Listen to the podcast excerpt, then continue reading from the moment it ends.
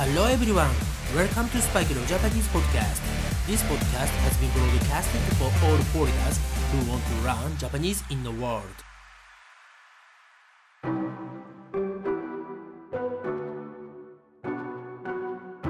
世界中の皆さん、こんばんは、こんにちは、おはようございます。そしてお帰りなさい。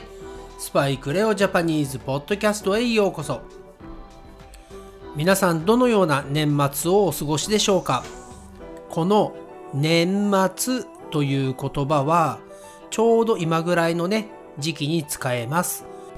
はい、意味はですね、もうそのままなのですが、漢字ですと、年の末と書くのですが、その末というのが終わりを意味しているので、年末、年の終わり。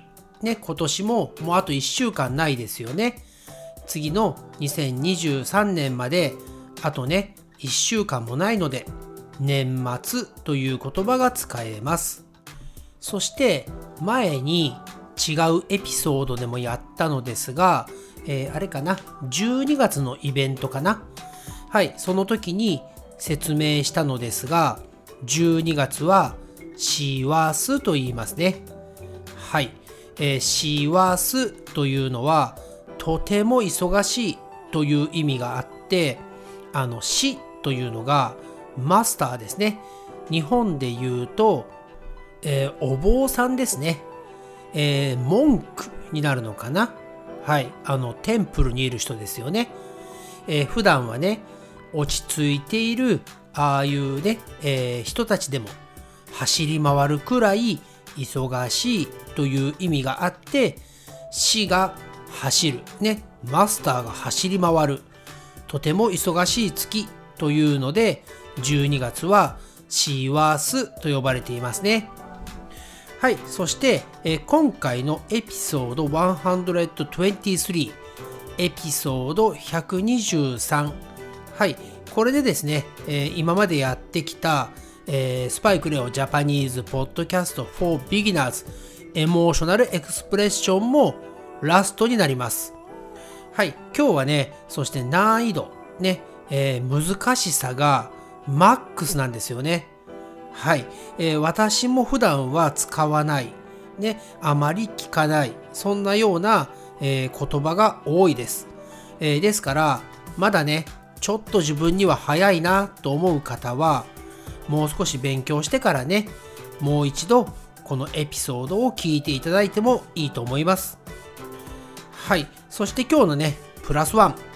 はい、ピックアップワードは、なれるなれるですね。はい、えー、なぜこれをピックアップしたかというと、あの私がね、外国人の方と話をしている時に、まあ、あの日本語でね、話をする時に、慣れたってよく使うんですよね。うん、そして、えー、多分ね、他のジャパニーズネイティブスピーカーの人たちも、えー、日本に慣れたとかね、えー、仕事には慣れたとかね、そういうふうによく使っているので、ただね、その時に慣れたという言葉を意外とね、皆さん知らなくて、うん、あの、てんてんてんてんって、何ですかそれみたいになっているので、今回この言葉をピックアップしました。えー、私はですね、自分のことを言うとき、ね、これに慣れたよとか言うときには、えー、get used to を使いますね。はい、えー、説明するよりも例文の方がね、わかりやすいと思うので、えー、例文でレッスンをしたいと思います。例えば、I really love my new cell phone, but it's going to take some time to get used to it. はい、日本語ですと、私は新しいスマートフォンをとても気に入っているのですが、慣れるまでには少し時間がかかりそうです。という訳になりますね。はい、この例文での慣れるというのは、普通に使えるようになるまでに少し時間がかかるという使い方をしています。そして最初の方にも少しお話をしましたが、えー、質問でね、よく使われますよね。ここで働くのには慣れましたか？っていうね。Are you getting used to working here? っていうね。はい。そういう時に答え方は、もしね、もうあなたが仕事に慣れていれば、はい。私はここで働くことになれました。もしね、慣れていなければ、いいえ、まだ私は慣れていません。と答えれば大丈夫です。はい、すごくね、イントロダクション長くなってしまいましたので、えー、早速ね、エピソード123、ね、えー、難易度 MAX、ね、most difficult ですね、えー、ですが、頑張ってやりましょう。一つ目、感銘を受ける。感銘を受ける。これは to be impressed by someone ですね。難しいですよね。はい。この使い方は、えー、私の恩師。恩師というのは一番お世話になった先生のことですね。はい。私の恩師の言葉に感銘を受けたとかですね。選手の血の滲むような努力に感銘を受けた。はい。これは、あの、ものすごく感動したという表現が近いのかな。はい。もう忘れられないようなね、感動した時に使います。はい。次のピックアップワードは、心を打たれる。心を打たれる。はい。これは to be touched by。使い方は、日本代表の最高のプレイ、パフォーマンスに心を打たれた。ね、これは I was really moved とかね、I was really impressed もかなり近いですね。はい。そして次のピックアップワードは胸に響く。胸に響く。はい。あと似たような言葉で心に響く。心に響く。はい。そして英語ですと、うん、resonate with me とかになるのかな？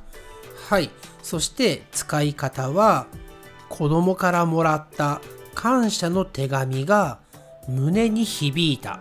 ね、ものすごく感動したっていうことですよね。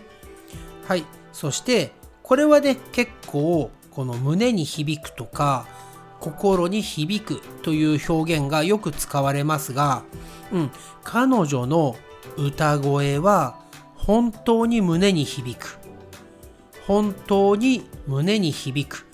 えー、これはですね、えー、シンガーとかのね、声が素晴らしくて、自分のハートにね、こう直接響いてくるようなね、そんなイメージですね。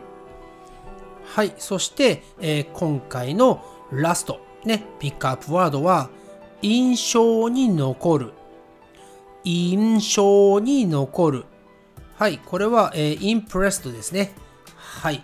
で、使い方は、あのギタリストのプレイは、とても印象に残った。はい。とかですね。映画のね、タイタニック。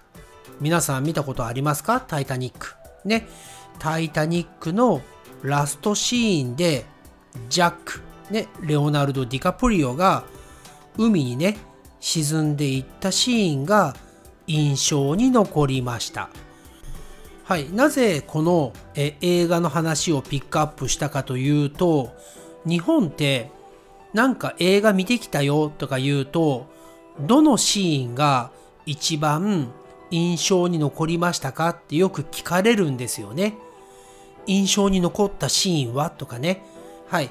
ですから、このね、今言ったタイタニックのラストシーンで、ジャックが海に沈んでいったシーンが一番印象に残りましたと答えた人は、あなたにとってタイタニックの映画とは何ですか？と言われた時に、ジャックが海に沈んでいく映画ですって答える人ですね。はい。少しね、話それましたが、えー、そうですね、え、今回のピックアップしたね、感銘を受ける、心を打たれる、胸に響く、心に響く、印象に残る。はい。これらの言葉は大変難しいので、無理して使わなくても大丈夫です。ね、どちらかといえば、前半にプラスワンでピックアップした慣れる、ね、get used to これについてたくさんレッスンした方がいいと思います。はい。というわけで、今回のエピソード123、エピソード123、スパイクレオジャパニーズポッドキャスト for Beginners、エモーショナルエクスプレッションについては、今回がファイナルになります。まあ、あの、スパイクレオジャパニーズポッドキャスト for Beginners といった割には、結構難しい内容になってしまったり、えー、私がね、テンションが上がりすぎて、少しね、スピードが速かったり、ね、えー、したところもありますが、少しでも皆さんの日本語をね、インプルーブさせる材料に、マテリアルになっていればいいなと思います。はい、それではまたね、次のエピソード124でお会いしましょう。Thanks again for listening to the episode and I'll speak to you again soon. But for now, it's time to say じゃあねバイバイ